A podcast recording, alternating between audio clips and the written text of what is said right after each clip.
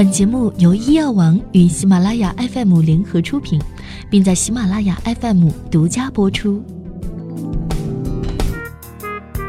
Hello，各位小耳朵们，你们好，欢迎收听本期的医药健康早知道，我是莫咪。随着我国国民经济的快速发展，人们的生活条件和生活方式的明显改变，加之迅速到来的人口老龄化。目前呢，脑血管疾病已经成为危害我国中老年人身体健康和生命的主要疾病。根据卫生部疾控中心的资料显示，无论是城市还是农村，脑血管病近年在全部死亡病因顺位中都呈现明显前移的趋势。城市居民脑血管病死亡已经上升到了第一、第二位，农村地区九十年代后期升至第二位。脑血管病有四高特征，即发病率高、死亡率高、致残率高、复发率高。因此，防治脑卒中已经迫在眉睫。而降低卒中发病率和病死率的根本出路就在于预防。接下来的时间，我们来了解一下什么是脑梗死。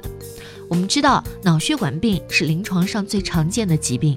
脑血管病包括缺血性脑血管疾病和出血性脑血管疾病。缺血性脑血管病占全部脑血管病的百分之六十到百分之八十。缺血性脑血管疾病分为短暂性脑缺血发作、动脉硬化性脑梗死、脑栓塞、腔隙性脑梗塞等，其中脑梗死最为常见。那什么叫脑梗死呢？脑梗死是由于各种原因造成的脑组织局部供血动脉血流的突然减少或停止，造成该血管供血区的脑组织缺血、缺氧，导致脑组织坏死、软化，并伴有相应部位的临床症状和体征，如偏瘫、失语等神经功能缺失的症状。接下来，我们再来了解一下脑梗死有哪些临床表现。脑梗死一般休息时发病。起病缓慢，数小时至数天病情达到高峰，但脑栓塞是活动当中起病，进展很快，数秒钟至数分钟之内病情就会达到高峰。临床表现有一一侧的肢体半或不半面部无力或麻木；二一侧面部麻木或口角歪斜；三说话不清或理解语言困难；四双眼向一侧凝视；五。单眼或双眼视力丧失或模糊，六眩晕伴呕吐共济失调，七既往少见的严重头痛呕吐，八癫痫或昏迷。上述征兆呢，可以是暂时的，也可以是反复发作的，甚至逐渐加重。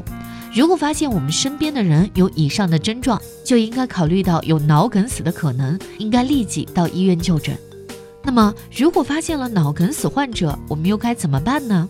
当我们发现有脑卒中先兆患者，我们首先应该做的是：一、呼叫幺二零或五二三幺幺二零来求救，最好选择有神经内科专业的医院就诊；二、使患者平卧休息，不要随意晃动患者的头部；三、如果患者是清醒的，要注意安慰患者，缓解其紧张的情绪。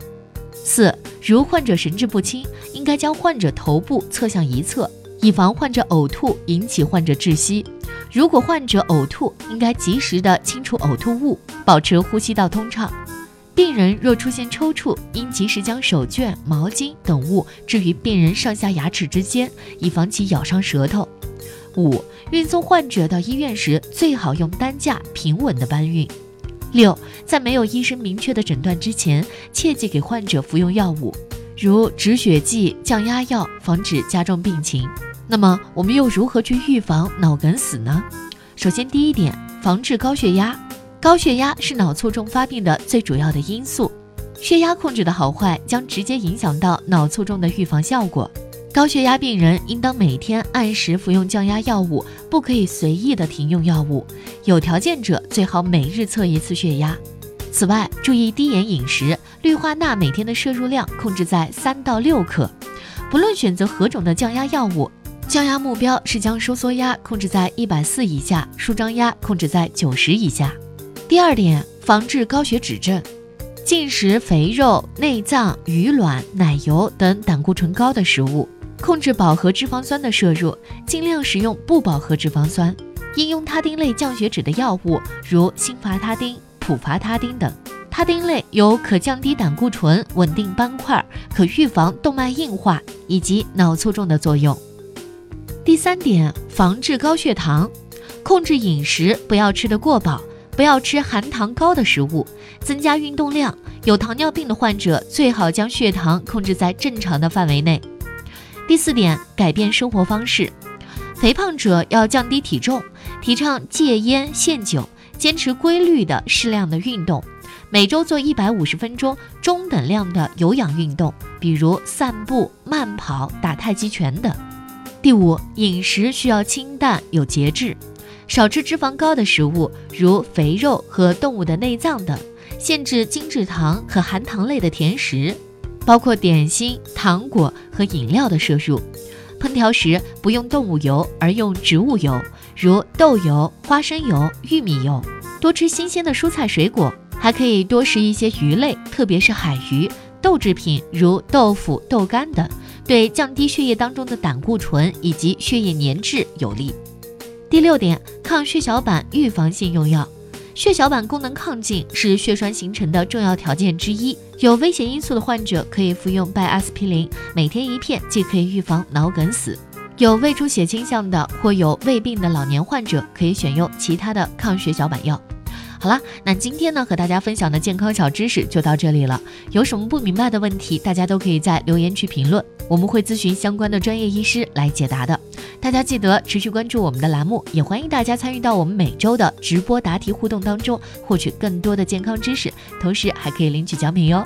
谢谢收听，要订阅点击关注，爱你们，比心，我是莫咪，下期见，拜。